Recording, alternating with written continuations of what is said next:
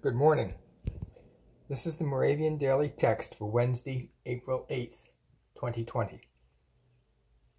The text today is Psalm 51, verse 12. Restore to me the joy of your salvation, and sustain in me a willing spirit.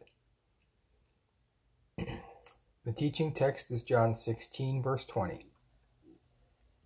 You will grieve, but your grief will turn to joy. Let us pray. Great Encourager, we pray that all who are sad or discouraged will find you especially close today. Make each of us an encourager, and let us all walk together into your joy. In Jesus' name we pray. Amen.